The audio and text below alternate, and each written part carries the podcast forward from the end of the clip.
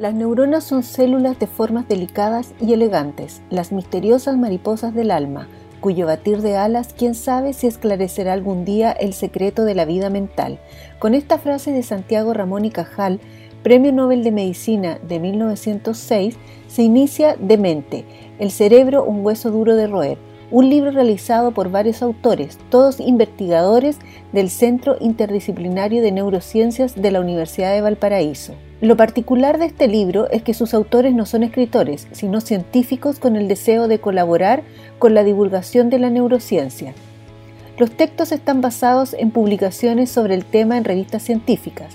Cada autor se dio el trabajo de adaptar el complejo y hermético lenguaje científico a palabras más llanas para un público común. Esto que puede parecer un trabajo sencillo no lo es, y tampoco es un deber para los científicos y científicas. No tienen la obligación de promover masivamente su conocimiento. Su trabajo podría lograr reconocimiento suficiente entre sus pares con la sola publicación de sus trabajos en revistas científicas.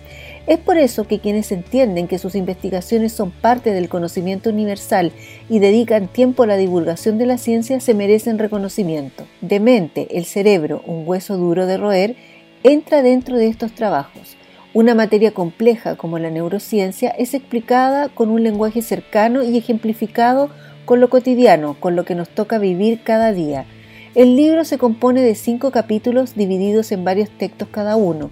Las materias son diversas, la memoria, las enfermedades, la maternidad, el comportamiento, etc. Algunos de los artículos que incluye este libro son, por ejemplo, ¿podremos revertir el mal sabor de un recuerdo traumático?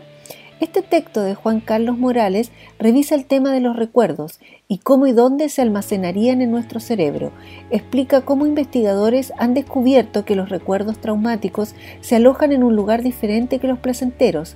Esta disposición distinta ha permitido entender por qué los recuerdos traumáticos son más difíciles de tratar y por qué su evocación es más duradera pero también se espera que a futuro estos descubrimientos permitan desarrollar tratamientos efectivos para las fobias o el estrés postraumático. También es interesante el artículo A jugar para no envejecer de César Ravelo, ya que toca un tema muy actual y sobre el cual se ha discutido mucho sobre si es beneficioso o no para el cerebro humano.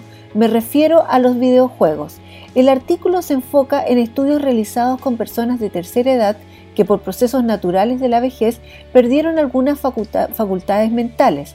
Los resultados sorprenden y demuestran la relación entre los videojuegos y la posibilidad de restablecer algunas habilidades cognitivas. Muchos de los artículos incluidos en Demente, el cerebro, un hueso duro de roer, fueron publicados en el mostrador como parte de una colaboración permanente con el Centro Interdisciplinario de Neurociencias de Valparaíso, pero no son exactamente iguales, han sido editados para que sean aún más comprensibles por un lector no experto en la materia. Actualmente se están publicando muchos libros de divulgación científica. Muchos investigadores hoy son superventas. Quizás se podría pensar que esto no pasa de ser una moda, pero en realidad es el momento preciso para valorar estos intentos por acercar la ciencia a todo el que tenga sed de conocimiento.